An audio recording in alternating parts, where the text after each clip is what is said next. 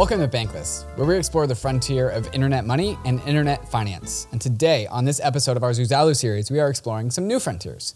New frontiers and new technologies, all of which are poised to completely revolutionize the world and change everything about the operating system that society is currently running. Bankless Nation, today we are exploring the frontier of AI, which is actually a frontier that we've already been exploring on Bankless. So if you've been listening to our other AI episodes, these will make you feel right at home. AI had a big week at Zuzalu. The AI crypto overlap, everyone knows is huge, and it seems like such a massive frontier that people don't actually know where to start with it. ZKML, or machine learning models and data that's verified by zero knowledge cryptography, was a huge topic of conversation. And you'll hear about that in our cryptography episode with Daniel Short. Phil Daian at AI Week gave a killer talk titled MEV for AI People, which was this gigabrain presentation about how MEV bots in aggregate kind of presents this omnipotent, omnipresent artificial intelligence. And since MEV has been decently corralled and contained, maybe we can learn a thing or two from the MEV industry in our approach to managing AI risk. There were conversations at Zuzalu about how AI can put the autonomous back into DAOs and how AI agents could soon be roaming the Ethereum landscape shoulder to shoulder with all the human players out there. But mainly, at Zuzalu, the AI conversation inevitably converged into the alignment conversation, of which you will find two flavors here in this episode one strongly pessimistic, and then the other characterized by this resigned optimism that is uh, prevalent throughout all of Zuzalu's frontier tech challenges. Unimaginable rewards blocked by seemingly insurmountable obstacles. Up first in this episode, we have Nate Soares, who is the executive director at MIRI, the Machine Intelligence Research Institute, of which Eliezer Yudkowsky founded. Nate's perspective on AI and AI risk is definitely downstream of Eliezer's, so we pick up where Bankless left off with Eliezer. And Bankless Nation, it's dark. But nonetheless, Nate admits that it's less dark than it was a few months ago now that the world is waking up to the potential risk that AI brings to this world. Following the conversation with Nate is Deger Turan, who is charging into the AI frontier with his head held high with a clear path forward for himself. Dager believes that the AI alignment problem is actually just downstream of human misalignment, and that we actually won't be able to align AI until we align ourselves. This conversation has to do with epistemology what is truth? Individual preferences and how AI models can help us become the best versions of ourselves. Because if we become the best versions of ourselves with the assistance of some AI tool, we can collectively produce the best versions of our communities. And if we do that, then our communities can coalesce into the best versions of society, all aided by truth telling AI agents who can help humans navigate through our chaotic world of social organization and politics and social media really a fascinating conversation that is actually pretty proximate to our conversation with Tim Urban that we had not too long ago. I'm really excited for you to listen to these conversations, Bankless Nation, so let's go ahead and get right into it. But first, a moment to talk about some of these fantastic sponsors that make this show possible. Kraken Pro has easily become the best crypto trading platform in the industry. The place I use to check the charts and the crypto prices, even when I'm not looking to place a trade. On Kraken Pro, you'll have access to advanced charting tools, real-time market data, and lightning fast trade execution, all inside their spiffy new modular interface. Kraken's new customizable modular layout lets you tailor your trading experience to suit your needs. Pick and choose your favorite modules and place them anywhere you want in your screen. With Kraken Pro, you have that power. Whether you are a seasoned pro or just starting out, join thousands thousands of traders who trust Kraken Pro for their crypto trading needs. Visit pro.kraken.com to get started today.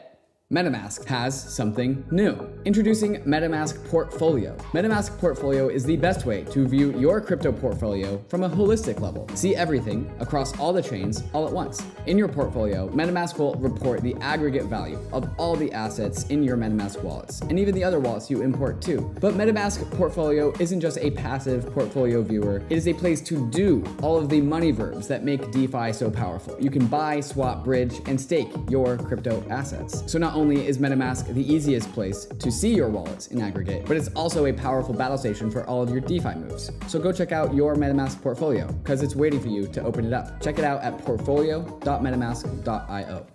Arbitrum is accelerating the Web3 landscape with a suite of secure Ethereum scaling solutions. Hundreds of projects have already deployed onto Arbitrum One. With a flourishing DeFi and NFT ecosystem, Arbitrum Nova is quickly becoming a Web3 gaming hub, and social dApps like Reddit are also calling Arbitrum home. And now, Arbitrum Orbit allows you to use Arbitrum's secure scaling technology to build your own layer 3, giving you access to interoperable, customizable permissions with dedicated throughput. All of these technologies leverage the security and decentralization of Ethereum and provide a builder experience that's intuitive, familiar, and fully EVM compatible. Faster transaction speeds and significantly lower gas fees. Are you a dev but you don't know Solidity? With Stylus, Arbitrum's upcoming proposal for a programming environment upgrade, developers can write smart contracts in Rust, C, C++, and many more coding languages. Arbitrum empowers you to explore and build without compromise. Visit arbitrum.io, where you can join the community, dive into the developer docs, bridge your assets, and start building your first app on Arbitrum. Bankless Nation, we are here with Nate Soares, and we are starting the AI week here at Zuzalu. And Nate is a AI researcher. Is that how you would call yourself? Alignment researcher. Uh, I would say I'm the executive director of the Machine Intelligence Research Institute. Um, these days, it's less research than I'd like. Uh, I have done alignment research before. Okay. Uh, can you explain that that institution, uh, the institute? Uh, what is that? Uh, so I didn't found it. Um, it was founded by Eliezer Yudkowsky. I don't know exactly when, maybe around 2001. Um, fun fact: uh, it was originally founded. It was originally called the Singularity Institute, and it was founded uh, because Eliezer wanted to make uh, AGI as fast as he could, uh, and then. Uh, along the way, he realized that uh, it doesn't go well by default uh, and it doesn't go well for free. And so then the organization pivoted to uh, trying to make this AI stuff go well. Um, and for many years, the institute uh, did some research, did some like field building, did some awareness raising, and so on and so forth uh, until uh, around 2012, 2013, when they pivoted to pure technical research. Uh, and this was related to some of the field building, some of the awareness raising, moving to other uh, groups as the field got a little larger. And I got involved uh, when uh, they pivoted to the technical research more exclusively. Uh, and so I was originally involved as a technical researcher. And then uh, when the previous executive director left, uh, I was the heir apparent. Hmm. Okay, sorry. The machine. What, what's the name of the institute? Machine Intelligence Research Institute, Okay. aka MIRI. Miri. Okay. So it sounds like Miri has its own trajectory of itself that probably runs in parallel with like human understanding with machine learning at large.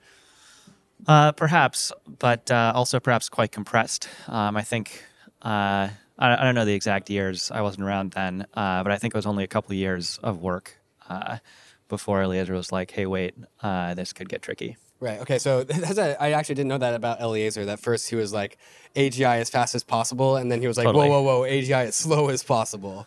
Uh, yeah, I think I think I'm not sure as slow as possible, but like AI done correctly, AGI done correctly. Um, I think you know we were hoping uh, for a long time. Like w- one of the reasons we do technical research is that uh, like you can often like often your lever is just like solve the problem. Right. Like screw slowing people down that like pisses people off. It's like like slowing people down is sort of a last resort. Um, the the original hope was can we just like solve the problem in time? Uh, it doesn't look like we're on track to solve the problem, and it looks like we have less time than you know I was hoping back in 2014.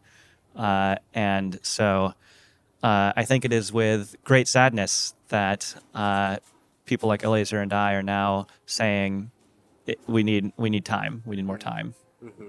Can you kind of walk us through your your own trajectory? How how do you how did you become the executive director at Miri? Uh, well, if you want to go back far enough, um, I, uh, at a pretty young age, uh, uh, realized that the world was not very well organized uh, and wasn't. Uh, I don't know. I was I was in a civics class, and up until uh, that particular civics class, um, I had some intuition that like there were lots of problems in the world, but people were sort of trying to fix them. And the reason there were still all these big problems in the world was that we didn't have the technology, we didn't have the uh, like we were still a young race, we were still a young species. We hadn't like matured to the point where we could fix these issues. This was sort of like an implicit wordless intuition rather than a Mm-hmm. than a conscious belief. And then you know I started learning how the U.S. government works, and I was like, oh god, it's like run by a bunch of monkeys. Yeah. Like it's it's like monkeys invented like monkey systems, and it's all like working about as well as you'd expect if it was like invented by people who had no idea what the hell they were doing and then like allowed to run for like hundreds or sometimes thousands of years and just like careen off into various and so i was like okay like And, obviously and from the Moloch and crypto world, we would call this coordination and coordination failure. Totally. Yeah. So, uh, so I was very uh, interested in solving coordination failures uh, and more generally in making the world a better place. Um, and I tried my hand at various versions of that while I was like pretty young and bad at things. Uh, and uh, uh, you know, it, it's it's a hard it's a hard problem. None of it worked. Um, and uh, the the sort of circuitous circuitous route is that uh, ultimately I got a job in tech while I was like trying to find ways to really move the levers on that problem. Decided to uh, donate a decent amount of money to good causes uh, to sort of keep me honest about actually trying to make the world a better place. Uh, was trying to research where the best places to put money were. Um, donated to some uh, like global poverty type charities and then started bumping into these arguments that like maybe this AI stuff uh, is actually one of the biggest places to intervene on the world. I sort of read up on it. Um, there were a couple other uh, factors in my life that were also causing me to notice this uh, this AI thing. I read up on it and I was like, oh geez, like this is just obviously you know I was I was looking at the wrong problem. Uh, like the coordination problems are big and they're real, but like this AI thing you know, like humanity like lives or dies and gets like a great future or no future, depending how this AI thing goes. And I just like completely missed this problem um, for like eight years of thinking of myself as trying to make the world a better place and going for the for the heart of the problems. But um, So when you, when you ran into the AI topic, w- did you see? For, did you first see AI as a solution to all of our coordination issues, or AI as a problem for all of our coordination issues, or did you see it simultaneously at the same time? Uh, a little bit of both. Um, I was I was maybe somewhat primed towards uh, understanding some of the issues with AI due to my work on coordination uh, problems. Uh, it's like slightly embarrassing, but uh, I was like working on like various coordination mechanisms uh, that could address the sort of concerns people had at the time, like how can a well-coordinated society without coercion address, for example, like uh, concentration of wealth uh, in ways that the society as a whole doesn't like. And you can you can set up various coordination mechanisms of like, uh, like, uh, yeah, you, you can sort of try to think about like what are non-coercive ways that a society as a whole can like try to both have a market system and not let it get out of control in certain ways. And while while like messing around with like toy models of this and like attempts to like prove certain theorems, I just like couldn't get some of the results I wanted. And it turns out that I couldn't get some of the results I wanted because nothing stops one actor from being powerful enough that they can just run away with everything. Right. Uh, and this was sort of like it was one of those issues where I was sort of like, well, you know, I can get it to work in a lot of cases, but I can't get it to work in all cases. And then with the AI stuff, I was like, oh, that's why. Like, uh, Can you can you elaborate on that? Like why uh, why does the AI uh, why is AI like the kernel of the issue? Uh, I mean, AI is a is a uh, version of that particular issue, but like fundamentally, no matter how good your market coordinations are, or your market coordination systems are on Earth, uh, like if somebody has the raw technological power to like, uh, for example, uh, get what we call in the in the business a decisive advantage. So, uh, like uh, like maybe the easiest thing to imagine, given that we already know that you know trees are machines that turn dirt and sunlight uh, into more trees by stripping carbon out of the atmosphere and building wood. We know that like nanotech's possible if you imagine something that just like gets to nanotech before everything else, and it can just like reassemble you into a uh, more willing trade partner that asks for less of the gains from trade. suddenly all of your coordination mechanisms that were like market based and non coercive or whatever melt before this thing. And like, am I saying that literally happens or literally like is in a market framework? Not particularly, but you can sort of see how like I was sort of like trying to put a like collaborative agents interacting framework on a like physical reality where it's just a fact about the physical reality that like things with a sufficient technological edge just uh, can wipe the table with you uh, if if they have too much of an edge and if they don't care about you. Simply put, is this kind of are you just combining Moloch problems? And the Bankless Nation is pretty familiar with Moloch problems. We've we've done a lot of content on Moloch.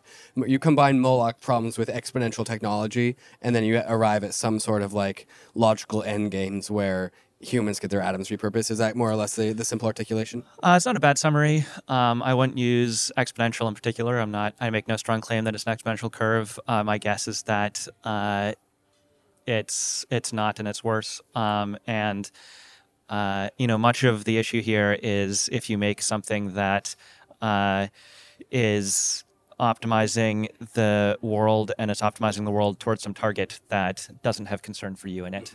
Um, like I would have I would have much fewer qualms about like uh, I would have basically no qualms about uh, like human technological development. I sort of am very optimistic about uh, humanity's better natures and humanity like being able to figure out uh, like how to make the world more like we would want it to be upon reflection and if we were wiser and rather than like locking ourselves into totalitarian dystopias which i think totally could happen but like if we can just like ramp up human like intelligence and capability and so on without like accidentally killing ourselves i'm like pretty bullish on humanity's prospects. And so it's not it's not so much like oh no, technology's coming, it's coming too fast, we won't be able to handle it. It's more like, oh no, we are like on the brink of building optimization processes that optimize the future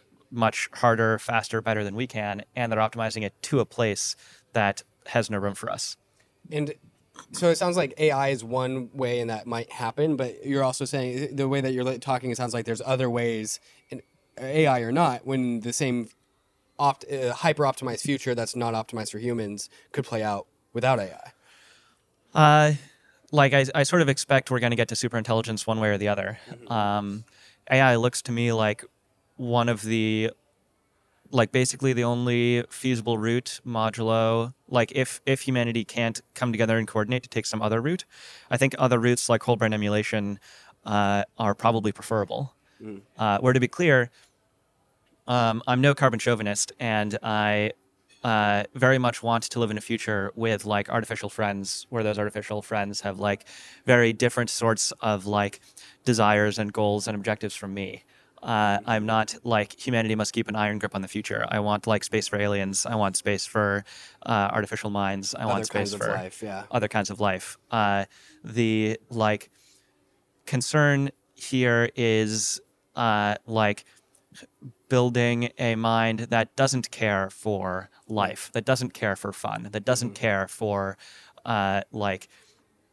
uh, diversity of experience and like interesting uh, arcs and like cosmopolitan value and like broad inclusive uh, like good times. And i think that we are in fact uh, uh, barreling towards that cliff edge of making something that uh, fills the universe not with weird valuable stuff but with uh, non-valuable stuff Okay, so y- y- you've been thinking about these problems for a long time. When did you uh, start at Miri? What year was that? Uh, that was uh, 2014 Okay. that I was hired. Um, I once I noticed that the problem existed, uh, I donated I think sixteen thousand dollars, uh, which I think at the time put me in the top ten public donors list. uh, which uh, uh, and they were like, "Congratulations, you're now in the top ten public donors list." And I was like, "What?" like and they were like, you know, we're doing we're doing I don't remember the exact amounts, but they were like, we're doing our fundraiser for two hundred thousand dollars for our yearly budget this year, uh, one hundred thousand dollars of which we're trying to raise from the community, and like one hundred thousand dollars of which is like matched from another donor. Uh, and you know, it's like three weeks into the four week fundraiser, and they raised like twenty k of it, and I was like, oh god, like this is worse than I thought. Like, oh my god, this- that's hilarious. That and that was in 2014, or was that that was, That was 2013. 2013. Uh, yeah, so that I donated- Precipitated your arrival at actually working at Miri. That's right. So I donated more money um, because I hadn't known it was that bad. Uh, Did you end then, up funding yourself your own salary? I I took I took a very big uh, pay cut uh, moving from Google to Miri, um, uh, and uh, I sort of, you know, I I was expecting not to be very skilled at working on these issues, and you know maybe I'm not. There there haven't been a lot of people uh, on these issues, but at the time, uh, they uh, I was like, how how can I help? And they were like, well, maybe if you're good at the math, you can like come to some of our workshops. And so I I came to one of their workshops, and then uh, a few months later they were hiring me, and then a year later they were saying, can you run the place? Um, so uh, it uh, I I am largely in this field by dint of and and this position by dint of showing up early sure. uh, and like for the love of god people more skilled than me uh, like by all means come replace me Right. So that that's kind of what, what I was was uh, leading us into. So that was 2014 when you started. It's now 2023. So you're almost there for a decade now. yeah Um, now AI is having a moment. Um, very much spurred by Chat GPT. All of a sudden, crypto podcasts are talking to AI people. Um, what is that trajectory like? So, as somebody who was immediately compelled by the problem at its very essence so far long ago, now fast forward to where we are now, and like kind of the problem seems to be on the horizon. I don't know how close it is. I don't think anyone does. That's kind of the problem. Totally. But like here we are nine years later, and now many, many, many people are talking about it. Can you just talk about that experience? Yeah, uh, it's it's heartening. Um, uh, one one thing that I have really enjoyed about it is uh, I've spent many years having conversations with people in the field, uh, many of whom sort of don't really want to hear that uh, their work by default is uh, like barreling towards destruction. Uh, and so I have like these long conversation trees. Like I have rejoinders to all sorts of counterarguments.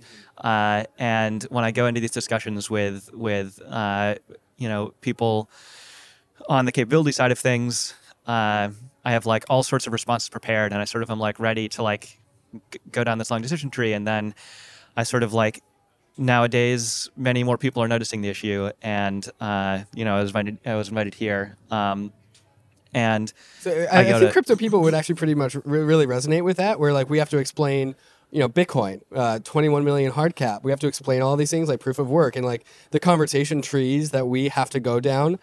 Uh, you, we've all we've built out those like innate responses, those like spinal reflexes, and then lately, move moving into 2022 and 2023.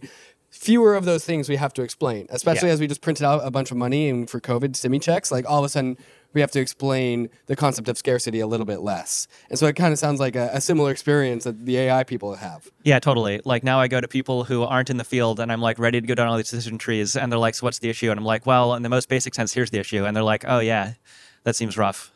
and I'm like, oh man, this is such a different conversation. I mean, that's the first step, right? The first step is education. Yeah. And then and also acceptance of the problem. I, I could imagine for so long, you were saying, hey, like people would ask you, hey, what are you working on, Nate? And you'd be like, oh, I'm working on AI alignment. And then people are like, why the why the hell are you working on that? Yeah, they're like, oh, that's weird, or they're like, is that some weird Terminator thing? Yeah, uh, and it's been it's been nice to sort of. Uh, I sort of I sort of think that, uh, like. A lot of the basic issues have been pretty obvious the whole time, and that we're now seeing people who like don't have uh, distorted incentives noticing the issues. Um, but it's really quite heartening to see. Uh, I don't know where it will go, but uh, it's been it's been it's been nice to see people starting to notice uh, that you know this is a real thing. It's really on the horizon. Like you said, I don't think we know how far. It's very hard to it's very hard to predict, um, at least with precision. Uh, but it, it has looked to me like one of the biggest issues facing humanity for a while, and it's very nice to spe- see others start to notice that as well. So that, that leads me to the, the question of just like how optimistic you are, and I'll ask that in, in two phases. First, the the same question that we'll, we asked both Eliezer and also Paul Christiano is like, all right, what what are your chances of doom? What, what are your what are your chances of the worst AI problem being the worst the worst uh, version of itself? Uh, I mean, worst version of itself, I think is very is very hard to get. But the version where like we all die, like there are fates worse than death. But like the version where we all die, I think this is pretty likely. Uh, I think this happens by More default. than fifty percent. Oh, definitely. Um, Paul Christiano gave us ten to twenty percent. So you're you're saying uh, more more than fifty percent. Uh, my understanding of Paul is that he has 10 to 20 on the scenarios that I think are like AI takeover and higher probabilities than that on like humanity completely disempowered.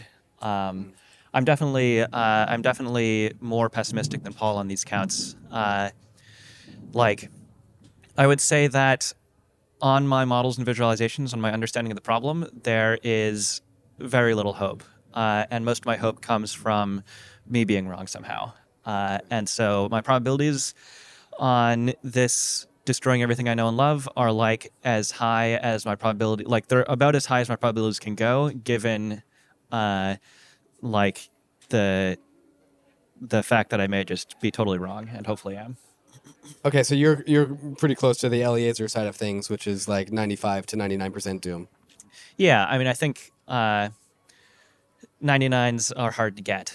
Uh, uh, but like, uh, but there, there's also a difference between like, what does the world look like as I see it? The world, the world looks as I see it, like, like the place, the like as things seem to me, or just like, you know, within a rounding error of 100 percent. Uh, and the the difference between that and my betting odds is in like, hopefully the world's not as it seems. Right. Yeah. So you're, what you're saying is like we don't the the nature of the AI problem is just a lot of we don't knows, and so what you're saying is like the reason why you maintain some level of optimism is because there's like a white swan event that's possible that could save us. Yeah, and you know, I, I have a bunch of I've thought a lot about various parts of this problem, and uh, I have you know uh, various guesses as to where white swans are more or less likely. And for instance, uh, I it looks to me like the white swans are less likely in my unknowns about AI and more likely in my unknowns about how humanity is going to react to the problem. Um, although there are still some unknowns in how AI goes, where there could be white swans. Okay, Do you remember when you were first um, working on this problem? Uh, I know you weren't as skilled or as knowledgeable back in 2014 to 20 like 17 when you were first working on this problem. But what was your level of optimism or pessimism back then? And like, how has how has your attitude towards the problem shifted over the last almost decade that you've been working on this? Uh, you know, it's gone up and down. Uh, I've rarely had double-digit odds of survival. Um, but I have I have had double-digit odds of survival when I've been explicitly quantifying, and you know most of these numbers are like coming straight out of my butt. I would like wouldn't put too much. But by definition, everyone's numbers are coming out of their butt, and that's kind of like yeah, but some people there's don't no alternative. it. Yeah, Right, you're right. Yeah. Uh, and I don't I don't spend a lot of time worrying about specific numbers. Like, you know, once once it's less than fifty percent chance we get good outcomes, it doesn't it doesn't affect my day to day. I'm not like staying up trying to calculate significant digits here. I'm like, man, humanity does not look like it is up to this sort of task. This doesn't. You know, I've seen humanity try to coordinate. Um, and Yeah, we kind of. So one thing we have not figured out. yeah. Uh, and for for the record, the reason that uh, my uh, the the way that I managed to have like high probability this is tricky is not that there's any one part of the puzzle that looks to me insurmountable. Uh, that you know humans are pretty good at solving problems when they put their minds to them. Uh, the way that like the reason that I'm like pretty pessimistic here is. Uh, it looks to me like there's a bunch of different ways for things to go wrong, and there's a lot of things that need to go right for things to go right. Like, um, like you not only need to solve various technical challenges, you need to have uptake of the technical solutions in uh, the relevant organizations. Those organizations need to be able to bureaucratically recognize the difference between a real solution and a fake one. Uh, you need to have them like caring at all, which is not even a fight that like we've won yet. There are, you know, you have like the the heads of labs at like Microsoft and Facebook like poo pooing a lot of these issues. Um, and So like there's like five, six, seven needles And like this, so I, I want to combine two metaphors where like the stars need to align, except the stars are needles that we also need to thread, and like that's and that we need all of those things to happen. And Yeah, what you're and- saying is like that's that that window is small. that's that's where you get the uh, the difficulty from. And to be clear, um, uh, I think it would be a fallacy to say like, look, I can give you like six things you need to do, and like, what's the chance you can get all of them? That sort of reasoning doesn't really work. Like, if if I line up all six and then the one that I assign least likelihood to happens, probably I underestimated its likelihood. Probably I underestimated the correlation. Like. Uh, like these are not independent events, right. Like if we can solve the hardest of these issues, whichever one that turns out to be, probably it's because we turned out to have coordination, skill, or competence, and so on. Like I'm not saying you can drive the probabilities arbitrarily low by the fact that I can like line up a bunch of hurdles. I'm more saying it it sure seems to me like there's a bunch of hurdles, man, and like each of them like l- like well not all of them, but like many of them have a character that like humanity hasn't really faced before, and this all adds up to me being like, man, I'm like single digit uh, probabilities of survival here. So uh, with this new, uh, or maybe fir- first surgence of interest from to the AI problem, now thanks probably thanks to ChatGPT, thanks to the problem itself, how has that shifted your optimism, at, if at all? Uh, it's, uh,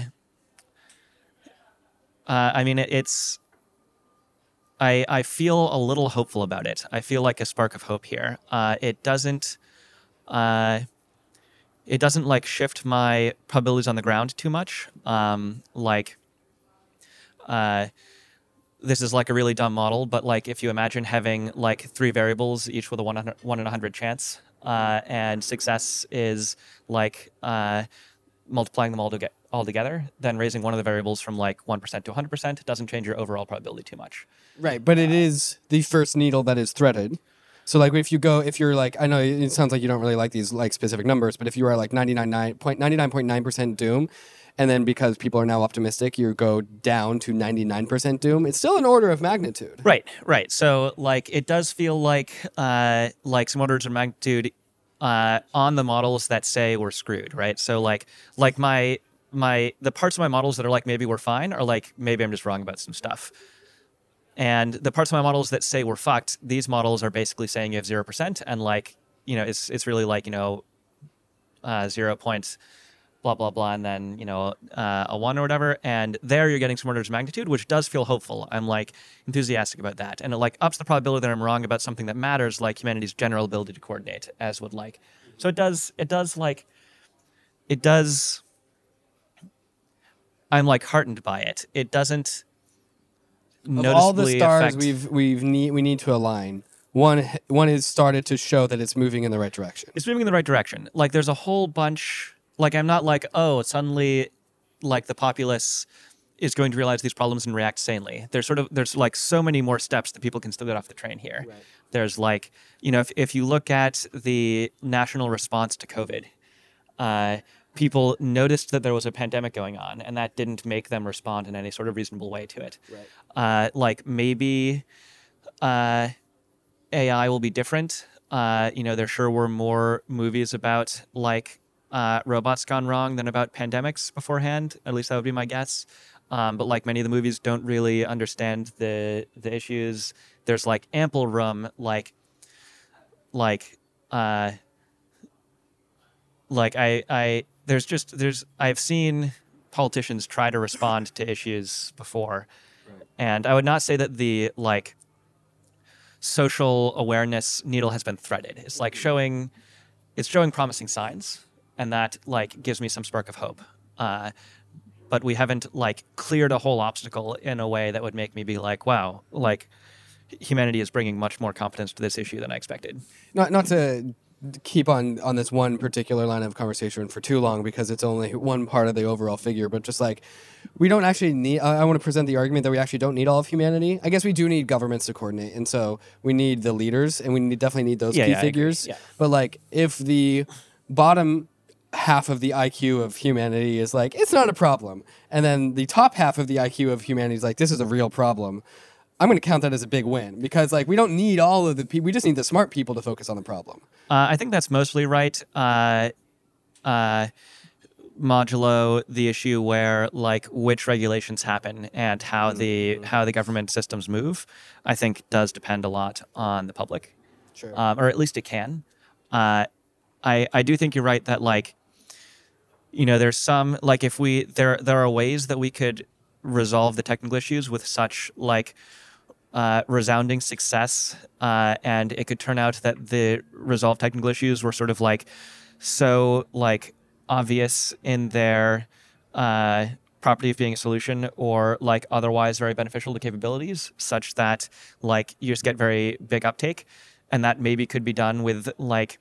Uh, a relatively small handful of geniuses who can do much better at the problem than I ever could, um, and like maybe that would be a way to just solve the whole issue without going through like various other social obstacles or political obstacles or so on. And in that sense, sure, you just need like maybe even the one like maybe maybe there's like one bright person somewhere in the world who would find this problem easy who like hasn't had the opportunity to see the problem yet because the world's really bad at like getting resources and education to people who need right, them. yeah, Right. uh-huh. Um, I wouldn't bet on it at this point. Um, but in that sense, I would agree that, like, in some sense, we just need the right minds on the problem. Um, Okay, so pivoting to the looking at the problem as a whole, you said your models are effectively close to zero at being able to solve this problem on model, yeah. on on model. Like, like within, yeah, On within my models. Cool. Within your models. Uh, why? why do your models say that? Um,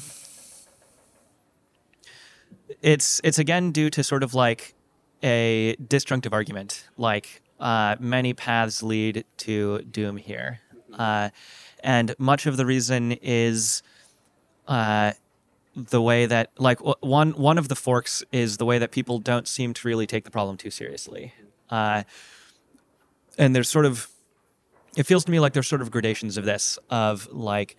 Uh, like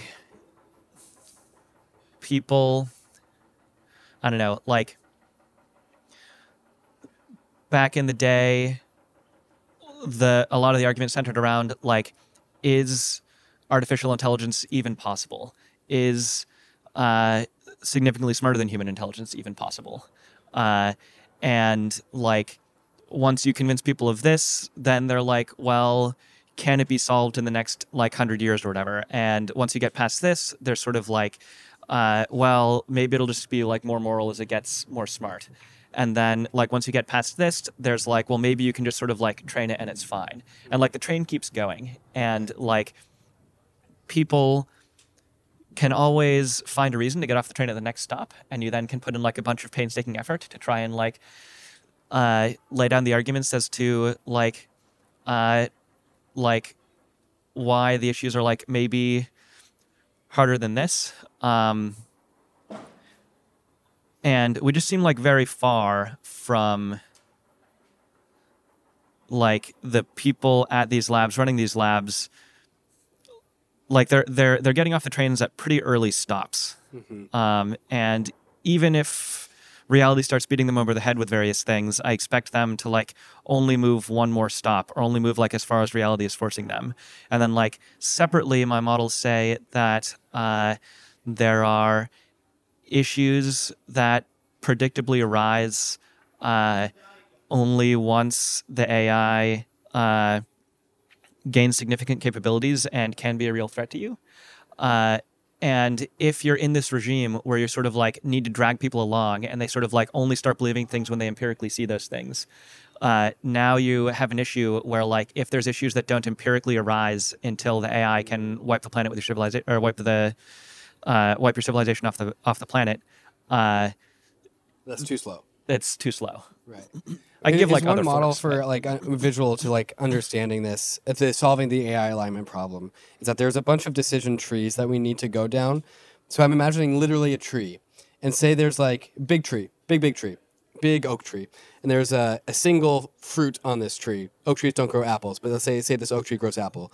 There's one apple, and that is the solution apple, and it's very high up in a very far branch away, and we're at the trunk and we need to find our way to that one single apple, that one single fruit on the tree, except that tree branches eight times. and then when you have each, branch, each branch branches itself eight times.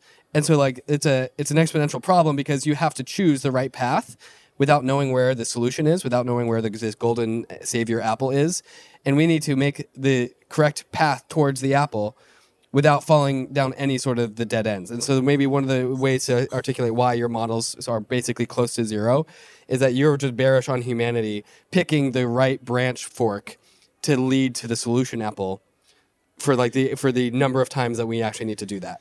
Yeah, it, that's that's a pretty decent analogy. Um, I would say that like um, like you've got to be a bit careful with arguments like this because if humanity has like managed to, to choose the past seven forks correctly, you're probably not like thinking that there's an independent probability on the eighth, uh, and like uh, so like I don't I don't actually buy like I'm not actually getting my probabilities here from like these sort of like well it's exponential look at all the independent guesses like. Right.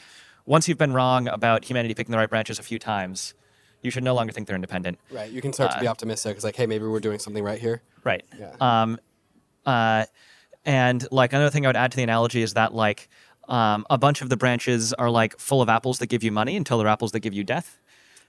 Right. Uh, and so like, and everyone's like making arguments as to why they can like detour into this money branch, Right. uh, which and they do give you real money right, up until they like give you death. Right. Uh, and then you add that to the fact that humanity like has seemed in practice to be like very interested in wrong branches Right. and like very susceptible to the money apples. Very the, susceptible the to money, money death, apples. The money death apples. right now you're getting like a bit closer. Right. Uh, I will note one place where I am commonly misunderstood uh, is that people think that I think the technical problems of alignment are like super duper hard for some reason.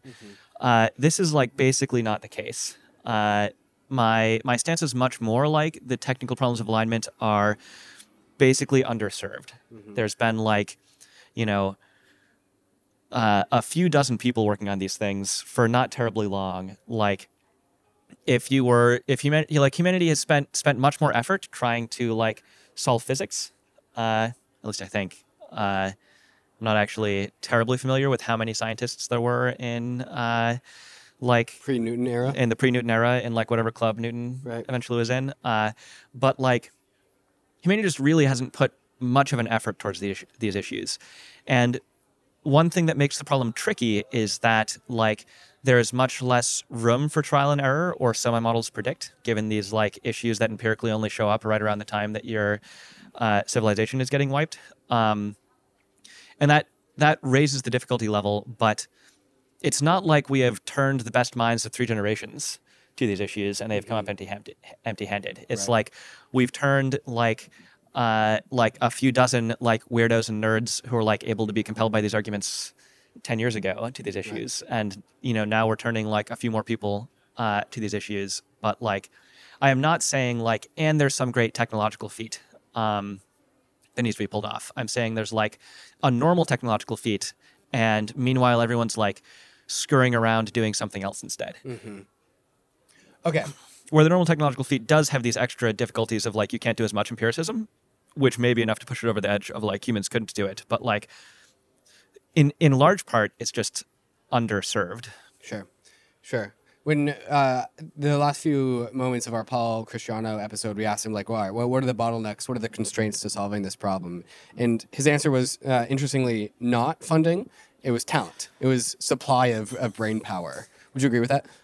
Uh, yeah. Um, Or at least I funding mean- was a lesser problem. like you can always yeah like money's fungible uh, and although it's tricky because it's only fungible to a degree uh, like you do have issues if you try to put in a lot of funding that you like start to distort the incentives and get people who are like showing up Right. who Gri- grifters. Right. you get grifters and you also have like legibility issues where uh, like are you distorting the field towards the legible work um, uh, and away from the like less legible but potentially more important work i basically think you shouldn't worry about that at reasonable monetary scales right now but you should maybe Just to really dive into that. problem, you're saying legible versus illegible, where the illegible is just like hard to understand, hard to comprehend, but actually technically correct. And then uh, or in particular like hard for a grant maker or a like funder to evaluate whether you succeeded Uh, right. Right, Okay. So like, like- if you can read the paper and it's simple to understand, the grant maker might like, oh, let's fund that.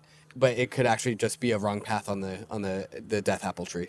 Uh, yeah, and like, uh, I basically think you shouldn't worry about this. You could, with sufficient amounts of money, get into these situations where, like, I start to worry that you're distorting the field in that way. Um, uh, but I I do think I think I think talent's lacking. I think there's maybe two kinds of talent that are that I consider to be relatively different that I think are lacking. Uh, one is just like more hands on deck, trying to understand how these AI systems that we have today work. Like we're starting to make like fledgling minds. They're doing stuff that we can't do by hand. We don't know like like we couldn't program similar capabilities by hand. We don't like know what the like algorithms, data structures type stuff. We don't know like what uh, like we don't know how these things are working. We know how we built them. We know how we got them to work. We don't know like internally how they're working. Understanding that would give us quite an edge in figuring out like how to point minds at things on purpose. Uh, and uh, I think we sort of want all available hands on deck trying to do that stuff. Uh, and then I think that separately there are questions of like, uh, like, uh, like I sort of the the alignment problem I think can basically be factored into this is like not quite true, but it's like a fine first approximation can basically be factored into one challenge of like how do you sort of make an AI that wants X for some X of your choosing, and then separately question of like what X can you put in there such that like you're happy with what happened. Uh, there's like a bunch of additional issues where the additional issues are like how do you make it uh, be able to like do one thing without a ton of side effects you didn't want and like then shut down uh, rather than like you know prevent you from turning it off so it can verify forever that it successfully completed its task or whatever like there's Right. there's issues of like how do you uh, and and that's sort of like a whole separate bag of concerns but uh, uh, you know, many people sort of think the problem is like, what would you ask an AI to do such that the results would be good? But it seems to me the problem is much more like, how do you get an AI to do to like care about what you want it to care about Right. in the first place? Uh, and that seems to me like it takes a, a different and often less legible type of research uh, that I think can totally be informed by understanding uh, how the the current AIs work. Uh, these these sort of like directions go hand in hand, but uh, one of the big things I think we're missing talent wise is the sort of person who's like uh, like has the like uh, like ambition and the gall to say like I just can take a swing, like figure out what the hell is going on with minds, how do minds like end up caring about things or pursuing things or like having preferences uh, or like having targets. How does that work? Like I think that I can like figure out how that works and how to direct it. Uh, like humanity does not have a theory of minds in this way. We do not have a theory of like minds that can be pointed, and it's probably not for lack of that theory being possible. Uh, it's probably for lack of like just having gotten there, like science wise.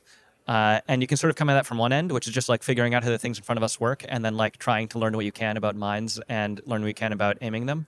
Uh, I think there are also other ways to come at that um, that take much, I think, less legible research and like more like independent visionary sort of research. Although I think you need a bunch of, of vision to uh, make progress in figuring out how these how the how the current systems work. But um, that's that's another place where I feel like we're really hurting for talent is those like ambitious visionaries who just think they can take a swing at the whole like alignment challenge. Okay. So when you say, say we fast forward to the future and we've solved the alignment problem, because that's the only future that we'll have to be able to reflect upon this question in the future. Uh, is there is there like going to be a statue of a person who's going to be like they solved the alignment problem, or is it going to be like a team of people? Or is it going to be not even like a moment where like AI alignment solved and it's just like the alignment problem just dies by a thousand cuts? Do you have any sort of mental model for this? Um, like I think these things, uh, I, I think it's like pretty unclear. Like and and part of the question doesn't come down to how does it happen, but it comes down to like how do humans attribute things, uh, like, uh, like it's it, it does seem to me like historically a lot of like big theoretical insights a lot of like paradigm shifting uh, theoretical developments uh, end up attributed post hoc to individuals. Um, like uh, newton or like einstein uh, i think there's like a bunch of truth to this uh, i think you know we also want to count like riemann and laplace um, Names And- that we don't know, and that's kind of the point. but that helped out Right. like uh, Newton and Einstein. Um, uh, that or I'm getting my like L names mixed up. I not not actually sure it was Laplace. Um, But also the point. yeah, uh, but uh, like surely it will be an effort that requires lots and lots of people. Surely it will be an effort that requires like many insights from many camps. Surely there will be huge amounts of like uh, individual labor, much of it probably thankless, from like uh, people who show up and can work on like the shovel ready projects that scale with labor. Whether there will also be like critical insights that come from like uh, geniuses that like change the paradigm. Uh, I think my guess, if we like condition on getting to a future where the problem was solved, my guess would be yes. But that guess is like a little bit distorted by like how did we get out of the hole that we seem to be in? And like, well, probably there was like some force that like made things go a lot better than it looks like they're on track to go. And like lone geniuses are the sort of force that can do this. Um, if you're just like looking for probabilities that it takes lone geniuses, seems hard to call. Sure. So the bankless audience is sufficiently large to the point where I'm going to say that there's at least one person listening to this conversation who's going to be like, I'm ready to dedicate my life to solving the AI problem. What advice do you have for that person? Uh, Where should they start? How should they get started? it's tricky. Uh, there's um, like a lot a lot of the people that I'm most excited about have come in from very different angles and have their own sort of like novel perspectives on the problem. Uh, I'm like generally much less uh, enthusiastic about like some people some people come into this problem and they're like let me read everything everyone's ever written about the problem and like try to synthesize it and get a sense of like where things are and then like work from there and other people come in and they're sort of like you guys are obvious idiots. You haven't checked like the obvious things. The obvious things are these things. Like let's try looking at it this way. Let's try doing like and like you know maybe maybe maybe i'll like send my research around and people can tell me where i'm like being obviously dumb or like retreading past mistakes.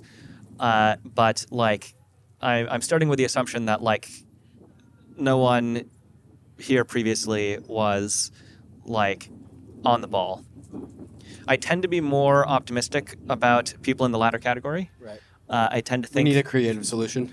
like creative solution and like someone who's more like I can obviously have ideas about this myself rather than like let me make sure to integrate everyone's previous ideas so far. Like everyone's previous ideas so far haven't solved the problem and also many of them are kind of dumb. Some of them mine. Uh, like uh, like uh, uh, like at the same time there's sort of like a bunch of context that I do think people need and it's sort of hard to get. Um, like, what are good intro resources? Uh, like, um, my guess is that, like, the LessWrong wiki has a AI alignment intro resources page. And if you Google like AI alignment intro resources LessWrong, you'll find like a collection of a bunch of different intros people have written. Uh, and then you can maybe like find one of those intros that like resonates with you. Uh, it's hard. I don't I don't really know how to onboard people. I don't really know where the people who come in and are like, I have a chance of solving this whole damn thing come from. Uh, but I, th- I think I think my advice would be like maybe look around on the internet for some resources that that you like, and also maybe like Well, it just sounds try like to it's a dark forest. yourself. It sounds like it's a there's no guide, there's no university path. There's a dark forest that you have to get through, and if you get through the other side to be able to be competently talking about this thing, congrats, you're there. But also, the whole problem itself is also a dark forest. That's yeah, that's it's definitely part of the issue is that and it's not for lack of like a guide someone wrote on the internet. You know, there's probably like at least half a dozen of those. I sort of don't think any of the guides are very good. Uh like this field is like like like a yeah you're totally right someone who can solve these problems needs to sort of be able to like go off to the frontier where things haven't been done before uh, and part of that is like even getting to the to the beginning of the problem at all like it's a, it's a skill you'll need although i'd love to be able to like get people to the beginning of the problem more rapidly but it it does feel to me a bit more like um, trying to like figure out physics pre-Newton rather than trying to figure out physics in the days where we have phys- physics classes. Right, Like right, there's right. not there's not a there are there are people who have tried to write intros. There are people who have tried to write like open problem lists. I don't think they're great. You can find them on the internet. Like try to develop your own intuitions and approach the problem as if like we know very little because we do in fact know very little. Okay, so that's that's if they want to direct the, the solve the problem head on. Um, I know that I don't have the mind to to apply my skills to this. So what do I do? I do podcasting. What about some secondary skills and secondary efforts that people could uh, to to help solve this problem? Um,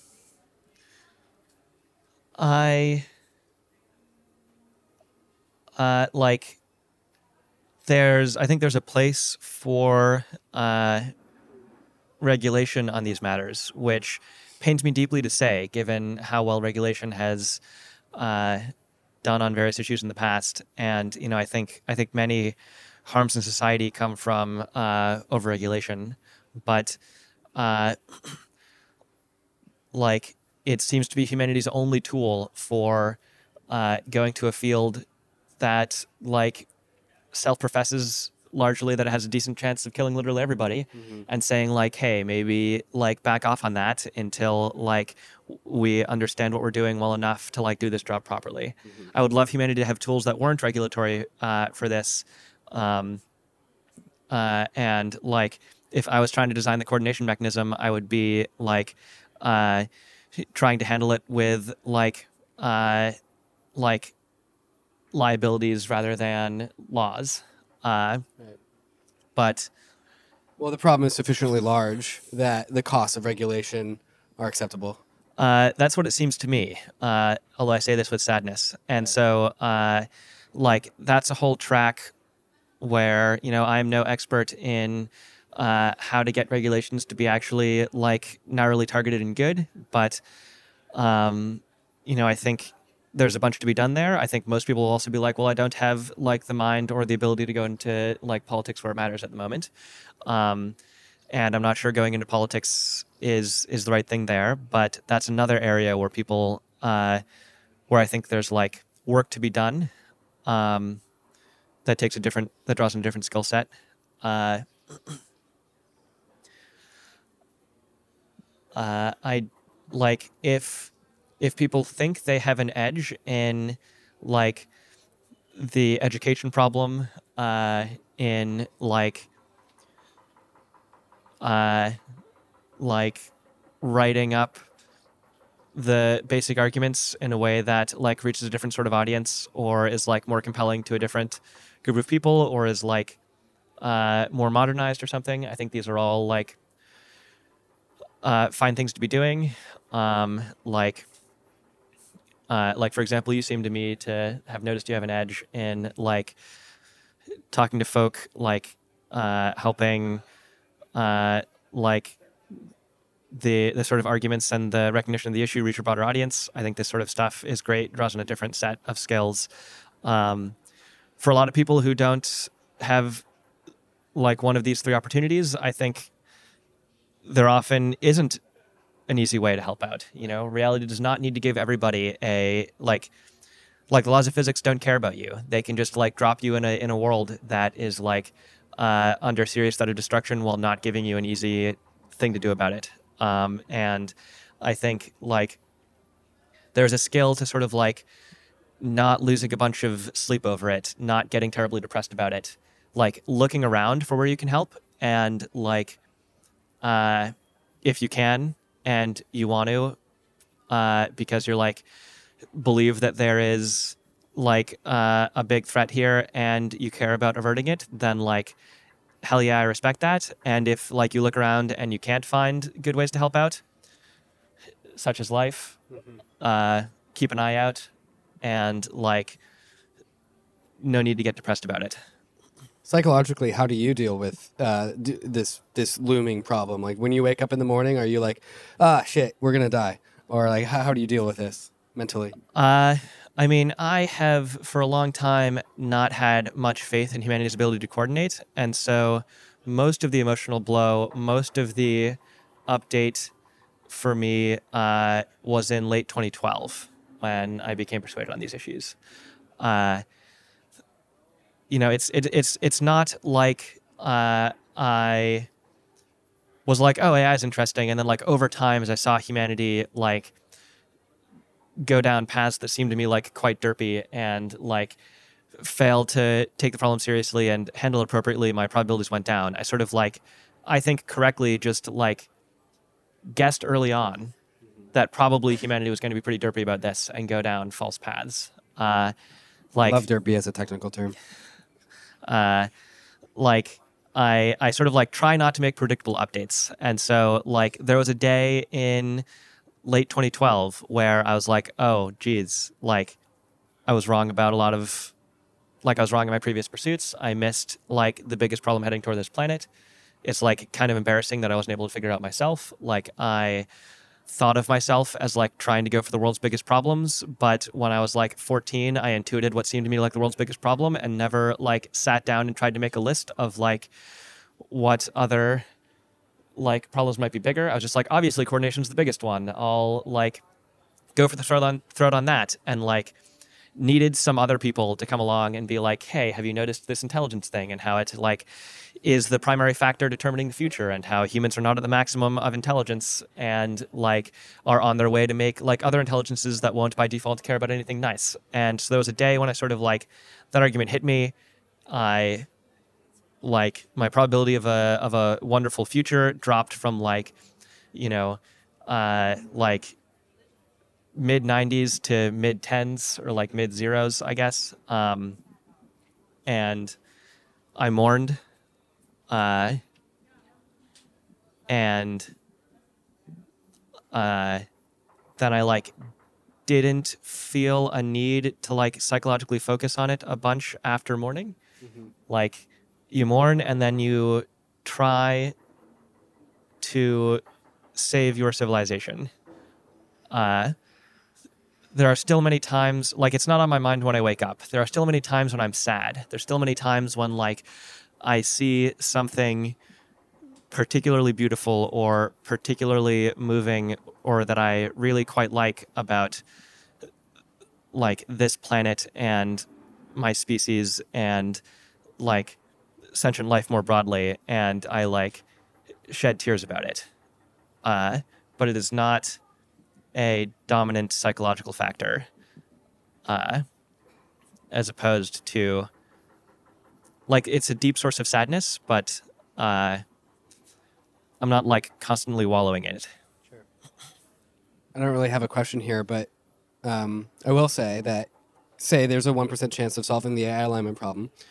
That doesn't just mean that we don't die, though. It means that actually, a the all of the negative side of the AI alignment problem, the kill the kill us side, inverts and it saves us and Yeah. produces the inverse. The level of bad turns into a level of good Absolutely, that yeah. we've never seen before. Totally. And so there's something there about just like maybe that one percent of of sol- that chance is so small, but the good that comes out on the other side of that is really really good.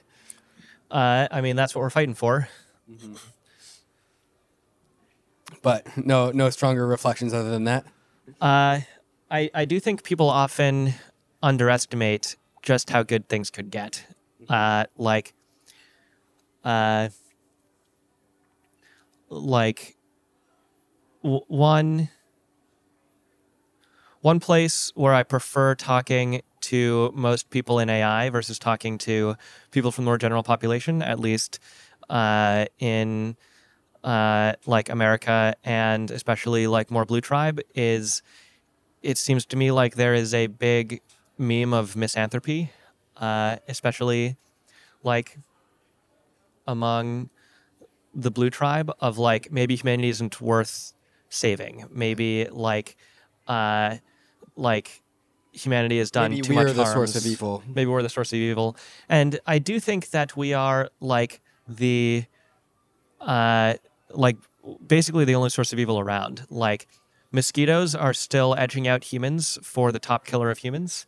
Well, the mosquito malaria alliance, really. Uh which uh, I am personally offended by and think we should uh, wipe mosquitoes off the map uh, so that we can be number one for killing humans And also the number one in killing mosquitoes. and also number one in killing mosquitoes. That'll show them. Uh, but uh, like, I, I would not dub malaria evil. I would dub like the Holocaust evil. Right. Uh, like, uh, we are the source of evil. We are where all of these ills come from. Um, you know, we are like destroying large swaths of the environment, and uh, like uh, that is sad. Um, but we are also like the source of uh, like love and beauty and friendship and art, and like these things also aren't like uh, universally compelling. There isn't like a stone tablet in the stars that says like love is great. Uh, the reason that we have uh, the reason that we care about like love and friendship and like uh, hope and fun and enjoying ourselves is because these were the correlates of fitness in the ancestral savanna where our species evolved. Uh, and the particulars of these emotions and feelings and things we care about, those particulars depend on uh, the specifics of our uh, of our development. Hopefully, some of them overlap with various aliens, uh, but probably not exactly. And it's very unclear how much. It's very unclear how other evolved aliens, how alien they will be. Um, but like those those things are also in us, uh, and they're also from us, and we might be the only source of that in the universe, uh, and we might be we are we are very likely the only source of that within you know 100 million light years, uh, and uh, like we also know about ourselves that we appreciate the the fun and that we don't like the misery. We can look at ourselves and be like, "Wow, like we don't like the evil." Uh, we and and you know it's subtle. We're like we it would probably be a tragedy to remove like sadism from humans entirely, but we're like, well, we want ethical sadism, right? Like pair your sadists with some masochists, have it all be like uh, like consensual and within the bounds of like ethics.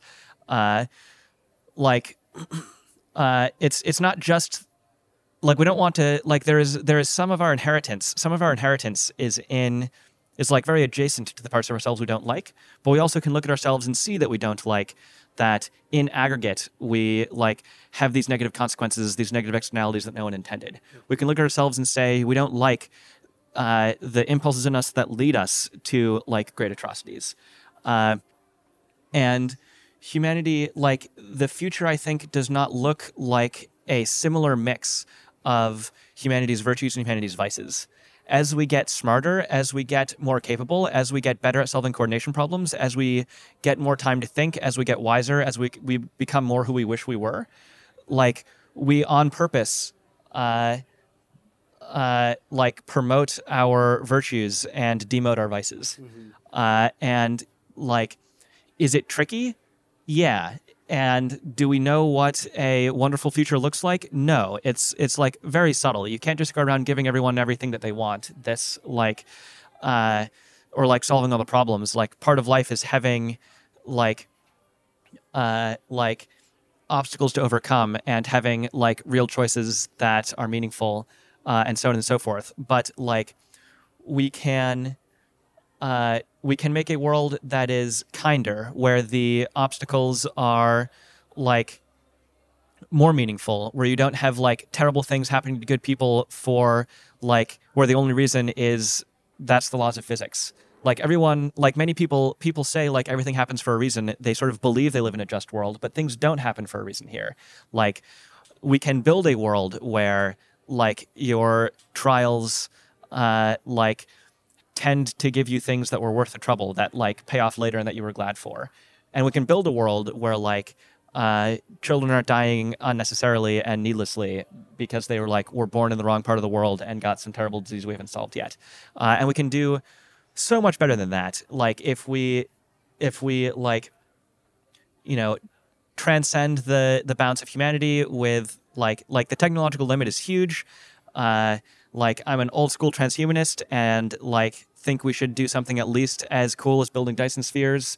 Although maybe there are like better ways to put your stars to use. um, like I'm I'm looking forward to the Matryoshka brains if we like decide that's worth the effort. Uh, like there's there's so much potential. There's so much potential that this uh, species has as one of like uh, perhaps the only uh, source of like love, friendship, happiness, fun in the universe. Um, aliens may have other things, and we'll care about that too, but it might not be quite ours. And if there are aliens, they're probably distant. Uh, and like, we can solve so many problems, especially if we have smarter friends who are trying to help solve them with us. If we can get you know artificial minds that are significantly smarter than us, significantly more capable than us, and that also are into this great project of like the glorious like transhumanist future full of like flourishing happy civilizations having good times there's like I can't I can't describe the future specifically for you because I expect it to look like foreign and weird and strange to me and be full of people like pursuing desires that like I don't recognize. Uh, but there is so much upside and like yes, humanity has a lot of darkness in it too, but like that's just one more obstacle on our way to the glorious transhumanist future that is easier to overcome if you have smarter friends. That was that was beautiful, um, Nate. Uh, thank you for just articulating what we get out of solving this alignment problem. Because not only do we get to not die, but we get what seems to be kind of the inverse of that. Uh, so thank you for for walking us through um, everything you're doing and why the fight is worth fighting. Totally. Cheers. Mantle, formerly known as BitDAO, is the first DAO-led Web3 ecosystem, all built on top of Mantle's first core product, the Mantle Network, a brand new high-performance Ethereum Layer 2 built using the OP stack, but uses EigenLayer's data availability solution instead of the expensive Ethereum Layer 1. Not only does this reduce Mantle Network's gas fees by 80%, but it also reduces gas fee volatility, providing a more stable foundation for Mantle's applications. The Mantle Treasury is one of the biggest DAO-owned treasuries, which is seeding an ecosystem of projects from all around the Web3 space for Mantle. Mantle already has sub-communities from around Web3 onboarded, like Game7 for Web3 gaming, and Bybit for TVL and liquidity and on-ramps. So if you want to build on the Mantle network, Mantle is offering a grants program that provides milestone-based funding to promising projects that help expand, secure, and decentralize Mantle. If you want to get started working with the first DAO-led Layer 2 ecosystem, check out Mantle at mantle.xyz and follow them on Twitter at 0xmantle. Introducing Polygon 2.0, the value layer for the internet. For too long, the limitations of blockchains have held back app development and stifled user adoption. The internet allows anyone to create and exchange information. What's missing is a value layer that lets anyone exchange, store, and program value. That's where Polygon 2.0 comes in. Polygon Labs has unveiled a series of innovations that will radically alter the Polygon ecosystem and Web3 as a whole. By leveraging groundbreaking ZK innovations such as Polygon ZK EVM, the next iteration of the best in class Plonky 2 proving system, and a first of its kind ZK powered interoperability layer, Polygon 2.0 will give users and devs unlimited scalability and unified liquidity. Right now, there is a Polygon improvement proposal regarding a potential ZK powered upgrade of Polygon Proof of Stake. If approved, Polygon Proof of Stake would become a layer 2 ZK EVM Validium. So make your voice heard on this proposal by joining the Polygon Discord today. You have a chance to help the Polygon community give the internet the value layer it deserves. Are you planning to launch a token? Is your token already live? And are you granting your employees and contractors vesting token awards? And are you trying to figure out how to take care of taxable events for your team? Toku makes implementing a global token incentive award simple. With Toku, you will get unmatched legal and tax support to grant and administer your global team's tokens. Toku will help you navigate across the lifecycle of your token from easy to use pre launch token grant award templates to managing post cliff taxable events with payroll. For legal, finance, and HR teams, it's a huge complex task to have to comply with labor laws, payroll and tax obligations, tax reporting, and crypto regulations in every country that you employ someone. It's difficult, time consuming, manual, and costly, and it's drawing more attention from global regulators and governments. Toku makes it simple for leading companies in the space Protocol Labs, Hedera, Gitcoin, and many more. So if you want some help navigating the complex world of token compliance, go to toku.com slash bankless or click the link in the description below. Bankless Nation, we are here at Zuzalu, and I'm talking to Deger Turan. Deger, welcome to the show. Thank you. Good to be here. Deger, you want to just uh, explain for people who don't know who you are, uh, where you are and what you're up to? So, my name is Deger. I am currently leading the AI Objectives Institute. We are a nonprofit research lab focusing on the question of alignment. And uh, we are interested in building what tools would be able to add value to the current ecosystem to bring the future that we want to be in. So, an institute that is focused on uh, solving the alignment problem sounds like that people who are at this institute believe that the alignment problem is existential. Am I, am I on the right track here? Yes, very much so. Okay, so we've been beginning all of our AI interviews with just asking the guest, what is your percentage of AI doom, of percentage likelihood? My personal percentage of AI doom is fairly low for human civilization to end totally would be quite low. I would give it to 2 to 5%, while for us to end up in a future that is not desirable, more so existential risk rather than extinction risk would be very, very high, given the current dynamics we're living in right now. Okay, so existential risk. Can you measure? So we, we uh, chance of death low, chance of significant disruption and displacement in the hierarchy of life high. Yes. Right. Yes. Okay, and so like could, maybe you could illustrate like what that looks like. Uh, what what is your likely scenarios here? The core principle that has brought the AI Objectives Institute together was that the AI revolution, as we call it, um, can bring an unprecedented level of flourishing to human civilization, but the current systems we are living it in do not place us on that default path. We currently have a lot of incentive gradients that cause power to be concentrated. We have misaligned incentives in the form of nation states to corporations to attention economy that distract humans from what we actually want to focus on.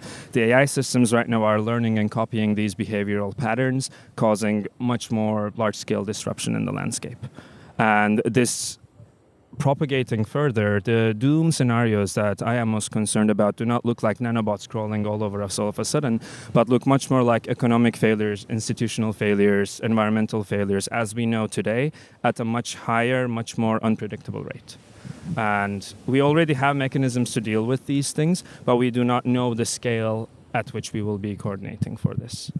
Okay, so you, you listed off a bunch of existential crises, Right. and you're I think you're saying that just like AI is going to accelerate crises that are already in existence, rather than creating a net new crisis. Although you're leaving some small amount of room for that. Right. Uh, the bigger issue is that there are already human crises that we have that we don't have solutions for, and Right. AI is going to accelerate those. Exactly. I think the main crisis that I am most afraid of is in the shortest term, within the next two to five years, we will have massive disruption to the institutions and systems as we know today. We see AI as an optimizer, and we have already other misaligned optimizers in the landscape. They do look like markets and corporations. They look like nation states. They look like you know misaligned incentives that has driven mass scale invasions that we're experiencing in the last you know two years with Russia and Ukraine, to massive bank collapses, to voting systems that end up in gridlock. These systems will be exacerbated in a pace that we are not yet familiar with, and that's to in our perspective from the AI Objectives Institute's perspective there is a very strong continuum rather than a sharp break between human misalignment as we experience today and AI misalignment. Until we solve human alignment talking about a purely AI alignment system feels superfluous in my opinion. So you're saying that solving alignment, there needs to be a correct order of operations there, and before we look to solve AI alignment, humans need to first look inward and solve our own alignment first. That's kind of the take. I think AI tooling, in fact, can be quite helpful for us to solve alignment at its base. And there is a lot of cross pollination that I think is necessary between understanding how we as humans, so far before AI, have been able to keep certain systems in check. Be it, you know, being able to give corporations a legal entity that can be interacted with, or the way nation states have different systems that are checks and balances for each other. Um, there's a lot of value to be driven from how AI alignment research can feed into current systems that have been experiencing different levels of misalignment and how these systems and how we have dealt with this can feed into AI alignment. We see this as one central problem that AI is learning from. To put it in another spotlight, solving AI alignment, being able to align AGI to a specific set of human values and perspectives, actually doesn't solve human alignment problem. It just pushes the problem from a silicon substrate to the socio-technical substrate, in which case it might be much harder to control. That's a really interesting. Could you could you just uh, elaborate on that? Because like there are some human values that we want that I think I can uh, claim without evidence that we think are good, as in like don't kill me, Right. uh, and things like that. Right. And so like, but I think what you're saying is like, uh, if we uh, go further down, like what we think are good, we'll start to get into the very subjective realm. Right. And if we start to align AI without defining what humans think are good, we can run into a problem. Right. Okay. Uh, so my, my next question is like, it's still a problem if the AIs come and kill us, Right. right? And so like, maybe I'm, maybe I'm a little bit lost with how to proceed here, but like, Right. It, there seems to be an order of operations problem. Of which problem do we solve first? Right. Right. And So- how do we even define The what problem human, space yeah, the that problem we can space? solve. Yeah. uh-huh. So there's this concept of differential technological development. What is most important here is to decide on the order of operations of which problems can be solved first so that they can shed light into the next problem. This is like developing cars before seatbelts are invented is more risky than understanding if we are to develop cars, we should have seatbelts. The question of differential technologies are what are the technological pieces that make sense to tackle first so that we have the right substrate on which we can build the future that we want to build towards. So, this is what we focus on at the AI Objectives Institute. Um, what are the pieces that will be able to yield a safe, aligned AI downstream? And what are the pieces that are necessary right now to build first? The center of all of this is a coordination problem. I actually define existential risk as a failure to coordinate at the face of an existential risk is what makes existential risk come together. So there's a lot of tooling that we're focusing on right now on scalable coordination. There's a lot of tooling we're focusing on epistemic security and systems of alignment. These are three avenues that I think need to have much more research so that we can mobilize together. We can identify the loopholes in our thinking as individuals, as collectives, and as systems so that we can bring a level of systems alignment to in line with how we want humans to proceed. Only thereafter we can start contemplating the scale of AGI. Now, I think it is quite a ways away for we still have enough time to be able to have by the time AGI arrives for us to have built in- institutions that are built on the backbone of scalable coordination and cooperation. That is why I think there is a lot of hope for us to be able to avoid total catastrophe. And I'm interested in thinking of it from that angle, which I think is quite necessary in the current alignment landscape. What are tooling that we can build right now that will bring an incremental net good rather than talking about what we should avoid, what we should not do? I would like to bring light to the world what we should do, what we should be focusing on today. Okay, so it's your position that AI in the short term is going to produce immensely powerful tools. We can use these tools to help humans with their human problems that they had before AI ever came on the scene. Exactly. One of those things is human coordination. Uh, and so we can apply AI to solve human coordination. Mm-hmm. Hopefully, this all happens before the AI doom uh, alignment problem manifests that Eliezer talks about. Right. And the idea is that we race to use AI tools to align humans amongst other existential crises, including our own ability to coordinate, Mm-hmm. and then we will be able to solve the AI alignment problem more head on. Is this more or less your roadmap?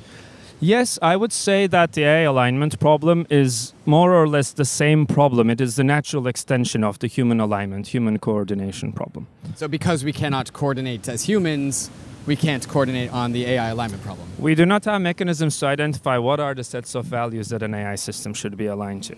And I think it is quite short sighted to say, let's just pump in more text to large language models, and at some point they will be able to figure out. A more detailed, you know, I'll go into the weeds a little bit. Solving single to single alignment is technically easy and saying, you know, if we have one unitary agent that is able to be superhuman and super intelligent, they will figure out what is best for us. So we should fully focus on that. I think this is quite faulty. I think by the time we get to this stage, there will be many narrow AI applications that will be strong enough to actually put humans in a catastrophic risk. So we need to actually start from there. What will these narrow tools look like at the hands of uh, misaligned state actors? What will these look like at the hands of, you know, exploitative corporate behavior? How can we make sure we can have safeguards around these as humanity, as a civilization? And will those tooling actually bring a better AI future? That is the intersection that we are interested in. I think the answer is there. Okay, so the idea is that like modern day late stage capitalism has produced large scale corporations that are misaligned with humanity in general, and then you give them super powerful, narrow uh, artificial intelligence, and they just become misaligned faster. And that's like one one model, one application of where this Right. could go wrong, and there's perhaps like five or six or seven more Right. examples like this. I mean, I would actually argue that we already live in this scenario. This is not the future. This has been happening within the last 10 years. I mean, let's couple simple examples. Insurance companies probably at this point have an AI system to decide which um, claims they should reject immediately because they are least likely to be followed up on. One could say, well, this is the insurance company's job and they are rightfully doing this. To me, this is actually a fundamental alignment problem. We already have an optimizer system inside another optimizer system that is the insurance company that is rejecting claims that is causing human lives to be potentially at risk. And we have devised a society that has normalized this behavior. We have devised ways in which you know a corporate company, like companies, are able to hide the environmental externalities that they are building to the world, to the landscape. The questions I ask is Are AI systems able to share world models with us that will be able to help us understand these externalities better, to be able to incorporate that into fundamental decision making? To put it in more fluffy words, can AI systems and our understanding through these tools elevate our sense of what humanity wants to be so that we know where we want to go? That is why I am hopeful about being able to build a future. This requires a lot of coordination. This requires a lot better epistemic security. This requires much more thinking about how do we want to envision the institutions of the future.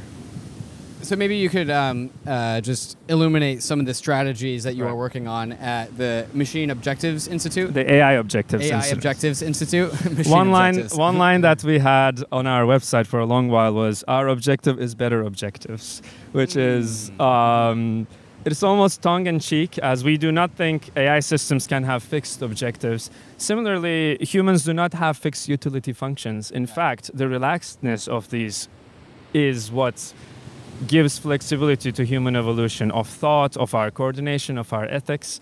So, in some ways, the name is tongue in cheek on that front. But the goal is to come up with better objectives continuously. Right. Okay. So, what are the, uh, if we could drill down into the details of what it takes to come up with better objectives for artificial intelligence, like Right. just the details, like if you will. Right, for sure. So we think of the society, let's look at the societal stack from an individual level to a collective level and then to a systems level. On the individual level, the core work is finding individual autonomy and sovereignty through bringing better epistemic security. The world that we're living in right now, especially in the Western world with democracies, a lot of this heavily relies on information transfer. People vote, people coordinate based on the information they receive around the world. Now, we are entering a new paradigm in human communication where most of the content is about to be generated by AI systems. In this world, are we able to use AI systems to bring a different level of epistemic security and confidence to have us understand is the content I am engaging with with a latent agenda? How can I stay true to my objectives as an individual? How can I stay true to my alignment with the continuous flow of information that we are interacting with that is constantly fighting to hijack our bandwidth. This, at the lowest level, is the most important level. A lot of mechanistic um, approaches to alignment assume that individuals have a level of autonomy and sovereignty. They do know what they want. We actually start from that question. We do not know what we want. We do not always take actions in line with our incentives due to bounded uh, rationality, due to myopia, due to just pure distraction how can we use tooling that comes from the AI landscape for that? So this is the first avenue of research. There's, we have come up with a research agenda that has some specific avenues that we would like to explore that we believe is a net incremental good. I'll go into some of the details on that front. Please, uh, but Yeah. first, just to really just make sure I'm, I'm understanding here, Right. you started with the individual. Yes. And I think that was an intentional choice. Yes. Saying like starting with optimizing for individual freedom and autonomy is a high level goal, a higher Yes. level goal than the rest of the stack, which I think we're about to go down. Right. But could you explain just and elaborate on why we start with the individual and why that's important? Individual is the building block of the society. Every decision that we are making ultimately comes down to an individual's ability to understand the world that we are interacting with. We have devised the systems that we are operating in right now assume individuals' ability to give feedback to a corporation, to a government, through our behavior on purchasing or through our vote. And we cohere around that. Assuming that AI or democracy or media, AI is just one form of superintelligence. We have devised many other forms of superintelligences in human history. Assuming that the individual maintains a level of autonomy and sovereignty throughout this interaction as we live in the world is what has caused the crisis that we already are in. This is not in the future. We already are in this scenario. Let's look at social media. It's the archetype example. In 2008, uh, we thought, you know, this is going to be a revolution that brings us a level of connectivity, of mutual understanding that will heal democracy. Instead, we ended up with echo chambers. We ended up with massive epistemic fracturing with respect to what facts people believe in. We found people that get locked in more to their own bubble echo chambers we could have foreseen some of these stuff. This all sheds light into it's ultimately the individual autonomy and sovereignty that is the core building block of civilization. Then the question we ask is Is the AI tooling of today able to bring a different level of epistemic security? Our answer is yes, and this is very worthwhile to be tried out. Epistemic security. So, epistemic, uh, can you just define that term? Yes, the information that you are receiving, you know where this is coming from. You know, you have a sense on what this information is trying to accomplish, or whether it is true or false. How you relate to this information, how you want to relate to this information, and how you want to participate in the world given this new information.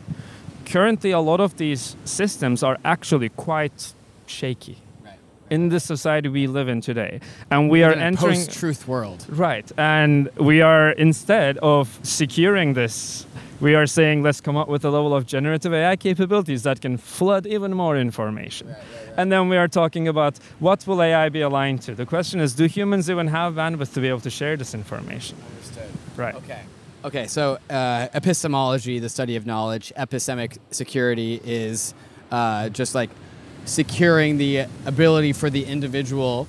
If so, so they have the choice too. Sometimes people just want to live in the cozy comfort of being fed the information that they want, but importantly, giving the individual the choice to have access to truth is a basal building block. You're saying to talk about the rest of the societal stack Exactly. and we're going to use AI tools to improve that, Right. that part. That part. So, a couple of projects we are working on right now on this front that is the core building blocks is um, can we use AI technologies right now, AI techniques right now, to be able to inform certain patterns of perception? For example, I'm not even going to go into whether or not the content you're interacting with is true or false.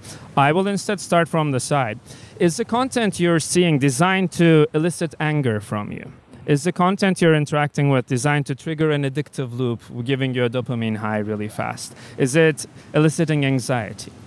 Is there a latent agenda in this content? Hmm. Or is there a subcultural affiliation in the content that you are interacting with? Is it using language that is geared towards a certain subgroup? Is it repetitive? Is there evasiveness? Is it stating beliefs or is it a response to something else? Turns out large language models are actually really good at detecting these kinds of patterns because what they are doing is pattern matching and predicting the next token. So a language model is able to say, oh, this next token is unusual. It looks like the next token, the difference here is guiding me towards a different feature. So this is one building block that on its own is able to add a lot of value to the language. So we're building a prototype called Lucid Lens, which evaluates the content that you're interacting with continuously to be able to guide you into, hey, it looks like you have been on a dopamine loop lately. Do you want to shift what you want to do? Or looks like you're engaging with content that is extremely repetitive in this discourse. Can we bring a level of intentionality to your objective alignment personally? Okay, so you're building that system. Right. How do you make sure that that system isn't biased? Right? Because like maybe the maybe the repetitive loop of iterative content is the correct thing, and then you're saying this AI suggests to humans that like, hey, maybe you should get out of your repetitive loop. How do we know that that's not an unbiased thing to do? Right. There's a couple approaches here that we can take. One of them is can we ground language models to an individual's own affiliations? There are some people working on this front. The, I'll give a fairly simple answer. A heads up, like something like a Jiminy Cricket on your shoulder that can point out, hey, you might be stuck in, you know, a rage bait, you know, click scroll for the last while. That check-in is in the right context is not harmful to an individual. You might say, Yes, I acknowledge that. I want to continue. I want to proceed. I like where I am at. Rather than have there be a sharp judgment of the nature and the quality of the content. But another part LLMs are able to do very well is to um, being able to fetch further information that can give you a larger picture around the content that you're interacting with. Yeah. This is just one of the many avenues. I will zoom back from Lucid Lens. Another one is can language models replicate an individual's affinities to the point that they are able to help us stay grounded in a set of objectives that we want to be in? This we say mind, this we call mindful mirror is a different avenue of research. You can think of it this way. The first one is about a machine helping a human stay grounded to their objectives. The second one is helping a human stay grounded to, to their sorry, a human to give the same feedback to a machine to say here are things that I would like to prioritize. These are what is good to me. Having an individual individualized personal language model that is secure, that is not living in a large company's servers, but that is completely owned by you, having this to be able to secure your understanding of the landscape of emotions, of content that you're dealing with, that can help you ground yourself in a moment where you are lost this is an incredible piece of um, technology that can actually create net value to the society. Okay, so I, I think I can categorize your mechanisms into two different camps. Mm-hmm. One, um, in the crypto world, we use this idea of credible neutrality quite right. frequently. Right. And there are some mechanisms that are credibly neutral, which aren't to say, like, hey, what you're doing is bad, but they're just little alerts saying, like, hey, you've engaged in very repetitive uh, YouTube rabbit hole type behaviors. Right. I'm just going to let you know that that is what's happened right. without saying anything negative or positive or suggesting a rerouting, just like a, a, neutral mechanism to perhaps bring you out of the hole and let you know that this is perhaps a pa- uh, this is perhaps a danger zone or perhaps not. Right. And just for you to be able to step out of your consciousness tunnel right. and zoom out and just like right. a just like a like that uh, in meditation sometimes they ding that gong. Right. Right and just like hey if you're right. lost in thought like ding the gong. Right. And so like it's a way to just to get you to snap back out of it right. if you are in it. Right. And so the credibly neutral mechanism right. which we love. And then the other one is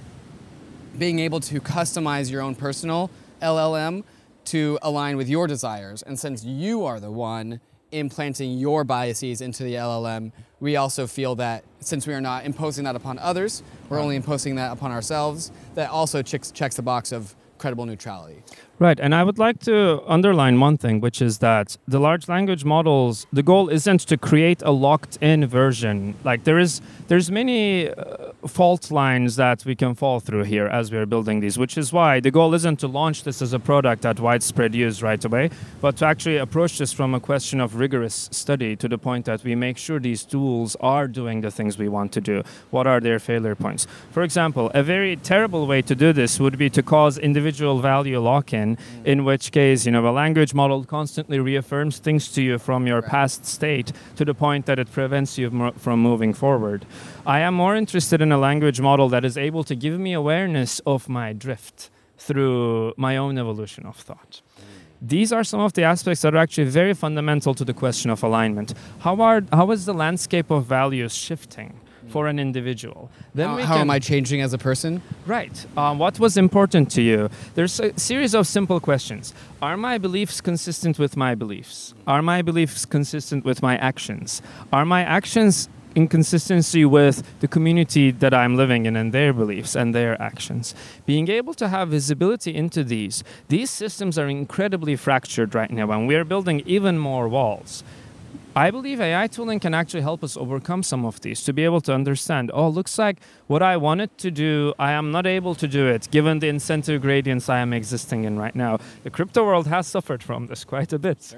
Um, how can we have this be more visible to everyone?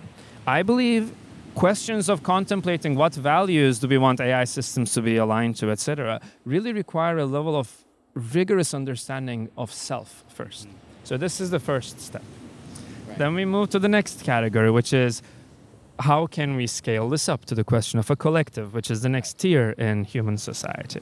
Right. And Yeah. and before we get to there, I just really All want to drive a drive something home. Right. It really sounds like we're trying to allow AI for humans to become the best versions of themselves. Right. Right. If we want to talk about some like uh, some um, some people in the psychology realm, uh, Nietzsche would call this the Ubermensch, right? Right. Like the Uberman, uh, the Superman, the the best, the literally becoming the best version of yourself Mm-hmm. because that also scales up in society, right? If you as an individual become the best versions of yourself, that makes you a better community member and that makes communities better, which I think is kind of where this idea goes. I call it extended cognition. Mm. If I am able to have an ability to understand myself cross sectional through my own history based on what I've engaged with, based on what I have thought, what I have written, that is powerful. We can act some of like the scariest applications are also the most worthwhile. If this data is compromised in any way, that also creates, you know, a mirror of me to exist in the society. So then the question becomes, how can we do this in the most secure manner that is really within your own autonomy and sovereignty? Because we already live in a world with very difficult attention economy, that everything is competing for your attention, for your beliefs, so that you can vote or so that you can purchase a certain way it's very important for us to be able to bring a level of autonomy to the individual as AI tooling proliferates in this landscape. Okay, let's move up the, the social stack. Uh, community Right. comes next. Yes, collective. Collective. Uh, question here is scalable coordination. I, this is where I am most passionate about. I think there is incredible value to be added here. In some ways, you know, there's many alignment labs. We do share, you know, our concerns are in line with a lot of the other spaces like MIRI or Redwood, where there is massive challenges that are coming in. And the question is, how, why have we not yet been able to coordinate at a scale where we have lined up our incentives as a society so we can tackle these AI problems? Instead, we ended up in a race dynamic where, you know, entities that are spun up to counter end up participating in the race dynamic. For this, being able to level set the understanding of what is true across every participant, being able to bring visibility into what are different perspectives that exist in society right now. How can I engage with these more effectively? How can we come up with collective decision making systems so that a collective can find its alignment? The first category was about an individual finding their alignment. The second category is how can a collective find their alignment? So uh, you you corrected me when I said community b- and to replace it with collective. I think the reason why you did that is because like a community seems to be like a, han- a, a handful of people, right? A Right. hundred people or a thousand people in a town. But a collective is like the hive mind of these people. Yes. And that is the thing that we are trying to produce alignment for. Yes. Is that my, my that's my interpretation? Yes, and I would say I am in a collective with a lot of people that are not in my community necessarily. A community is a more intimate collective, um, depending on how. And you can say, you know, well, there's different ways to cut the social strata that we live in to say, you know, these are different categories. All of these are valid. The thing I am interested in is, say we're able to align AGI to one human. What do we align AGI to now? How can we come up with definitions for collectives? Yeah. We uh, recently did a podcast with a guy, uh, Tim Urban, on the subject of liberalism. Yes. And he had this great illustration of um, higher mind thinking versus lower mind thinking. Right. And then higher mind is like a genie, and lower mind is like a golem, right? Like it just like a golem's just like dominant punches, and a genie is like magical and higher. And then when you have collectives, Mm-hmm. if you have a society that is a society dominated by lower mind thinking, Right. primitive mind thinking, like Right. reptile brain, you have a collective golem. right. But then, if you have a society based on higher mind thinking, higher order thinking, using their uh, more recent parts of their developed brain, their, their prefrontal cortex, then you have a collective genie. And this thing as, a, as can actually, even if it engages with a different collective genie, so you have like the Republican genie and the Democrat genie, two genies can actually make progress together, right? They can actually come together and, and produce a roadmap, whereas two golems just come and fight. And so this is actually a similar subject that we've had on the podcast, and maybe a way to illustrate this. I see some parts of this to be in line with our thinking. Um, the way we have been developing AI systems are much closer to a golem right now. Um, I'll get in, I'll get into that. Uh, Hence the downstream problem of AI alignment as human alignment. I see right. it. Right. Um, I have thoughts on how to make AI systems be more like genies as well. We can get to that in a little bit, but uh, to not to uh, change course of the discussion. Sure. Um, one of the projects we have on this front is called Talk to the City, and this is a digital town hall that you can summon out of unstructured feedback that you have collected from a polity. We currently have voting systems where you're sending one bit of information to the government every four years, mm-hmm. and you're hoping that they will be able to represent this the best. Mm-hmm. We have been used to categorical information on voting, multiple choice, and referendums. The question is Am I actually able to share my perspective in its real, more true to my own perspective through human language and have a central entity receive this information and make decisions based on this information? Talk to the City is a prototype that collects different unstructured text feedback from the entire community that we are looking at, synthesizes into a set of different perspectives that exist in the community, and train conversational language models for each of these perspectives. So that you can have these perspectives talk to each other or as an individual be it you know you're a policymaker or a journalist or just a citizen in this city um, be able to engage with all of these reasons why. The goal here is not to find consensus. The goal here is to understand different viewpoints so you can make sure you can address these. In some ways one of the problems that we would like to solve and this again goes back to the real alignment problem it is easy to find the lowest common denominator across everyone. Right. And that causes a lot of short sighted policy making. That causes a lot of, I mean, political theory, seeing like a state explores this in depth. Um, I am listening I've, to. I've read that book, by the way. Right. Great book. Yeah. It's incredible. It's very helpful for shaping our thinking. I am interested in being able to understand a more in-depth policy. How is this going to actually impact people? What are the reasons why this may be bad for some groups, yet still creates a Pareto improvement over the current state? These require a level of sophistication that isn't about saying, okay, looks like everyone agrees on do not kill humans, so let's codify that. right. Okay. Can we actually understand? Okay, but I'm interested in having more resources for my village, and this requires a compromise with um, something else. If the proposal is, you know, should we build a road from A to B, yes or no? The answer might be we should build a road from B to C.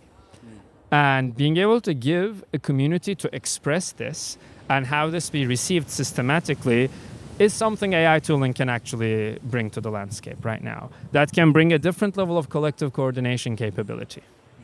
So okay, so it sounds like at the individual level, we have these language models that can be perhaps perceived as like our personal assistants our personal like our Siris, our, Right. our Google, our Microsoft Cortanas, Right. to help us think and help us know and help us learn. Right. And then that can um, amalgamate to a higher order Right. L- LLM Right. that, like you said, doesn't come to consensus on our behalf, but allows us to see when you aggregate everyone's personal assistance, what does everyone believe? And it processes that data of individual beliefs into uh, something for us to reason about and understand and move forward. Yes. Uh, now that we understand that. Right.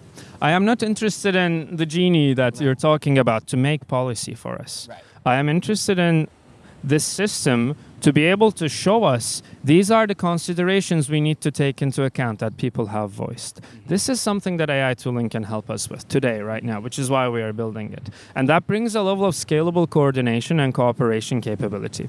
Another aspect here is to finding positive sum outcomes that individual groups may not have been able to see. You know, the solution to, you know, should we build the Keystone XL pipeline?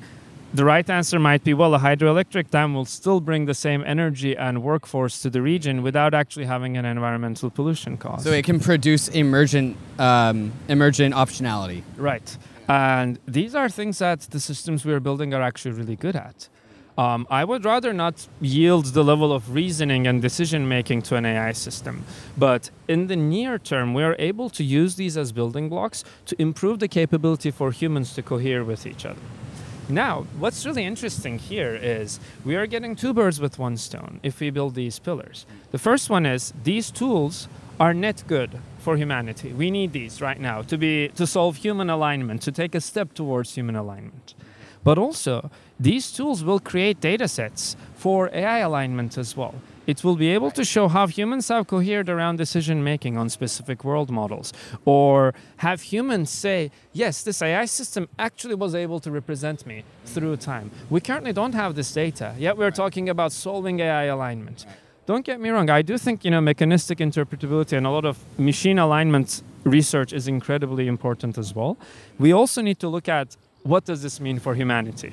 Otherwise, we will just push the problem of alignment downstream and make it much harder to solve. Right. Right. Okay. So, so what you're saying is like when we have this collective consciousness that we are able to reason about via all of our native large language model assistants coming together and powwowing about what everyone Right. believes, we'll start to be able to lock in some beliefs. Um, we'll probably lock in the idea that killing humans is bad. Uh, that'll probably happen pretty first. Everyone will come will be in agreement about that. So then we can use that shared understanding that killing humans is bad as a way to codify that into law about uh, AGI, right? And then we per- perhaps can go higher from there and be like, okay, now that we understand that everyone believes that killing humans is bad, we can also lock in that theft is bad. And then we can start to get higher up the stack of what we believe and then use that to operationalize more powerful AI. Is that the, the, the path here? I very much disagree with that framing. Actually. Oh, no. Okay, please help me. Under, help me understand. Yes. Um, value lock-in is a concept that is well explored in AI alignment and effective altruism and similar landscapes. The goal is not to lock in values. The goal is to build systems where people, the polity, is able to continuously give feedback and participate into an ever evolving consciousness instead of one AGI that has learned the moral code and then can proceed, what is necessary is a system that can continuously take feedback from people as the value landscape shifts, as more unpredictable events happen. This is actually the crypto world has lived through this many times as you know the incentives shift as speed of you know progress shifts all the way from gas fees to coordinating you know how purchases can be made we need systems that are actually resilient towards updating based on how the landscape is changing. So I am I would be quite worried about building systems that can learn and fix something in place perpetually. Much more so I would be interested in systems that are trained to fetch new information, to understand how the ground is changing throughout time. Most humans I mean, some values I hope we perpetually agree with, such as do not kill, do not cause harm. But then again, what does harm mean? Mm. What does this mean in case of you know euthanasia that you know might be an opt-in from the individual? How does one proceed? We already are living in a world where we're exploring these kinds of questions before AI.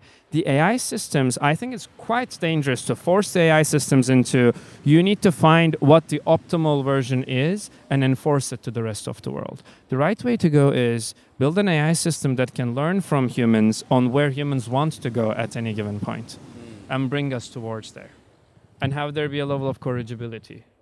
So, like, uh, there's a rule of thumb that I've come to understand in the crypto economic world, which is called um, no magic numbers. As in, when you build a crypto economic system, if you just pick a fixed number, that is a point of rigidity and fragility. Uh, and I think that's perhaps what you're saying about when we train our AIs to be aligned with us, any sort of rigid or fixed parameter Right. can create fragility and long tail uh, consequences that we don't understand. Right. Okay, so we're, so we're in agreement there. Right. And so, okay, so you didn't like when I was saying like, hey, all the agreements, uh, all the humans agree that killing's bad. Let's lock that in. Right. Uh, maybe I'll rephrase and say like, in this one moment of time, all of the humans of a local collective, uh, all in that one moment of time agree that humans are killing is bad. So the AI that's reading that data will, in that moment of time, choose to not kill humans. Is that a better way to uh, yes, describe it? And I would rather have us have systems that don't necessarily give AI the ability to be able to kill humans in the first place, but more so see these as the tools that they are. They are super intelligent things we can consult and learn from and iterate from there. But yes, the AI systems values should be able to evolve as human systems evolve. And it's really downstream of human autonomy and sovereignty into collective decision making that can bring the systems to be able to be aligned. Okay. So okay, so we started the individual, we've moved up to the collective. Is there a next step? Yes. What's And the higher la- up? The last step is systems level. Systems, okay. Systems are more complex than a collective. In a system, we don't only have multitude of people, but entities that have their own capabilities, that have their own agenda. For example, a corporation consists of individuals, but it has goals, it has affordances that go beyond what any of these individuals can do. Furthermore, we have developed systems in the world that you know don't hold the individuals accountable for the failures of corporations. This is the side where we have seen massive problems with misalignment mm-hmm. throughout human history, both in terms of you know states, governance, and we have toppled many systems. You know, divine right of kings was impossible to overcome, yet here we are. Yeah, right. Communism was the same. Uh-huh. There's a lot of systems that we evolve. We currently operate under a capitalist system that is heavily governed by incentive gradients that have caused a lot of shifts for how even you know nonprofits that are developing AI have shifted their priorities towards monetization and um, productization.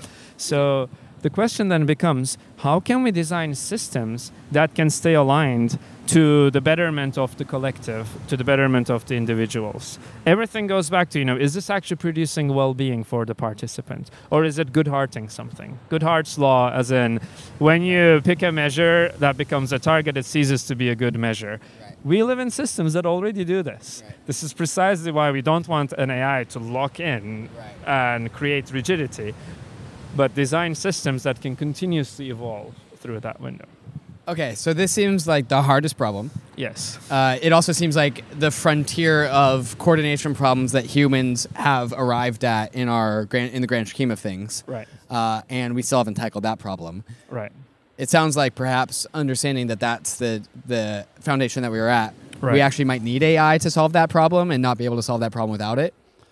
We haven't solved this problem. Right. One thing I say is our work, the AI Objectives Institute, in, in some sense, the word AI is not that relevant. Mm. This work was relevant 300 years ago. I think this world will be relevant, this work will be relevant post AGI as well. Mm. This is a question of how do we design structures, institutions that can stay aligned to the collective. Mm. This is a millennia old problem. Mm-hmm. AI is just the newest building block in this story. It's a very critical building block in this story that can cause a lot of damage if we don't do it right. Which is why I have high fears of existential risk. If not extinction risk, but that is possible as well if we don't coordinate. I believe we would be able to coordinate and build better institutions, which is what I want to work on. But like, do do you think that actually solving the point of like, uh, like, at the systems level, we have borders, and that's kind of like a coordination breakdown. The fact that different countries operate by different rules and coordinate differently. Yes. And so, and then there's also different economic systems, right? Right. Uh, different uh, different systems are di- they're disparate, they're disconnected. It would be better if there was a single global system, along with all the other problems that we've had with uh, Stalinism and other like atrocities throughout uh, the 1900s. My my question to you, and I'll just reiterate it, is like, that's the frontier of human coordination that you know we've solved it at the tribe we solved it at the at the community solved it at the city solved it at the nation state level haven't solved it above that and honestly haven't really solved it completely at the nation state level either I mean, we haven't solved it on an individual or collective level either, but we are taking steps towards all of these. it's solved at, at it's solved more or less at different parts in the stack Yes. and my question to you is like do we need ai to take the next step in solving it at a more systemic level I actually see it from the opposite way around. Given we are building AI ins- AI-driven institutions, given the workflow that we have right now will yield institutions that have AI in it, we have to look into how AI will interface with this. Mm-hmm. Mm-hmm. right If we say, you know, let's turn off AI so we can solve this problem for another Right. couple centuries or millennia, sure, we can do that as well. We don't live in that hypothetical. AI is here, it is present. I would ask, how can this be helpful for institution design? Yeah. So is uh, would you agree that AI, uh, all these language modules, everything we're talking about here, is both the problem and the solution at the same time? It is the problem right now because we haven't yet been able to solve human alignment. Right. Hence, any superintelligence, any Mm-hmm. super competent entity that can excel human capacity can be dangerous, such as misaligned, you know, state actors or exploitative corporations. Right. Of course, an AI will be very dangerous as well. Right. So we need to tackle this problem. Right. So we have a couple experiments on this front that are also incredibly important.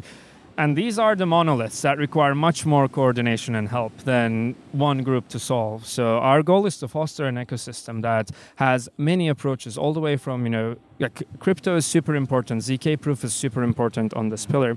Um, we are interested in building a proof of concept of an open agency architecture system that can help an institute our goal is to showcase that an institution can make decisions based on feedback from a larger collective based on expert opinion in a level that is transparent and visible and interpretable rather than a complete black box and we believe that it is incredibly important for AI tools building institutions and AGI building institutions to follow this. And also, it is important for the AI systems to be built on top of this principle as well. Yeah. And um, open agency is a concept that um, Eric Drexler has pushed forward. The a simple explanation would be: Can we shift our thinking from agents, which are singular monoliths that have fixed goals, that have low visibility, that have their own ways of doing things, towards agencies, which has different faculties and different um, tasks that are being passed around as it reasons about the world and as it take actions into the world. Building more open agency systems rather than closed monolithic systems is net good. Designing institutions that operate this way is a net good. And similar to the question of human alignment, we have been doing this for a couple millennia. We have iterated through different governance structures towards more visibility, towards democratic systems. We are going to continue with these paradigms as now AI tooling enters the picture as well. Yeah, I, I really, uh, I really just want to kind of drill down on like my understanding of how AI fits into the stack because I think your your big message that you have is AI is yet another thing that we need to figure out how to align along with all the other things that we need to figure out how to al- align. But my It's quite, it's a very urgent one. Given Very urgent one, right. Yes. And in my mental model is that like if we can AI is unique from the other systems that require alignment in the fact that we can use it it's special it stand it stands out from the rest of the problems in that if we can align AI we can align everything else and we actually might require AI to align everything else so that we can also align AI I would say it stands out in some ways for it has certain capabilities that hasn't been emergent from others. I highly doubt if we can align AI, we can align everything else. We can ha- we can solve a version of AI alignment where you can align a single AGI towards a single set of human values that then can go and rampantly destroy half of the world, and we end up in a Thanos scenario, or we end up in a Moloch scenario where you end up an aligned AI towards a certain set of values that exploit towards building more and more resource uh, takeover. These are not good cases of alignment. A multi multi alignment case where we are looking at there is a polity that has different perspectives. How and these can be represented as different agents. These can be represented as different general AI systems. I don't only like we are more likely to end up in that scenario already. We have multiple tools. We have independent groups that are building many tools. These tools require a level of coordination between each other. These tools need to be able to have their own interpretability to the people they are accountable to. So I highly doubt we will end up with one monolith, but the question is just like how we are trying to solve coordination today with many if not AGI, more narrow tools that are still capable of massive damage to human existence, how do we create alignment across all of these systems? Okay. So if you would, uh, Deger, can you like speed run us through the version of the universe that you hope to see? Like if you and everything that you want to see happens, what does that universe look like over the next five to 50 years? Sure. I am excited about the value AI tooling can bring to the universe. We will have systems that will help us discover ourselves better. We will have systems that help us give visibility to our priorities and see how this is acknowledged by the rest of the world. We will have systems that elevate humanity towards what it wanted to be rather than avoid what we afraid we would become. I am interested in a world in which I understand the participation that I want to make. How does this contribute to the world? That I have bandwidth to explore and play. I would like there to be a world where everyone is able to have bandwidth towards the hobbies, towards the joys that they're bringing into pursue. I want a world in which we are able to see how our opinion counts in a larger system that is making decisions, that is interpretable and accessible. I want there to be more human connection. Ultimately, it's around being able to have humans interface with each other more, not less. That's why the core of this always comes down to the coordination problem. Can we have humans see eye to eye, understand each other? Can we have the AI tooling reduce the barriers, reduce the incentive gradients that are shaping up right now that prevent humans from finding more agreement, more shared values, more shared joys with each other? This is what I'm most preoccupied with. The world I'm afraid of is one that um, we talk about this a lot in our team. Numbers that we have decided to care about are going up and up and up while we don't necessarily have more human flourishing. That is what I'm afraid of. AI tooling can bring us an unprecedented level of human flourishing. The default systems do not place us on that path. And I would like us to go towards there. And I think this is possible. I think the tooling that can be built today already takes massive steps towards here. This tooling, we're interested in building this tooling for humans to use. We're interested in building this tooling so that the AGI labs can adopt an open agency architecture so they can make more grounded decisions on what the collective is interested in, what is safe, what is interpretable. There's a lot more in there that we didn't go into in detail on how we can have systems that can make decisions that are by design safe and verifiable. All of these will be a net plus to the world we are living in. I don't think we will solve human alignment, but I think AI tooling can take a massive step towards that direction. That is the world I'm interested in. Deger, I, I get the um, intuition that you are an optimistic person. Is that correct? I would say so, yes. I think we need more optimism in this landscape so that we can see what we want to do. I think there's a lot that can be done. And I have many fears as well, but I think these fears can be solved if we get to the level of coordination. Yeah. Deger, if uh, people are uh, piqued by this conversation and they want to learn more about um, aspects of this conversation, where should they go? Um, check our website, objective.is. That is, um, send an email to our team. Hello, what is it? Um, at message to me, I guess. Um, Deger at objective.is. Um, would love to chat. If any of you are interested in helping on creating this vision, um, come along. We need many, many folks to bring this together and make it a possible truth for us. So, yeah. Deger, thank you so much. Yeah. Cheers. Thank you.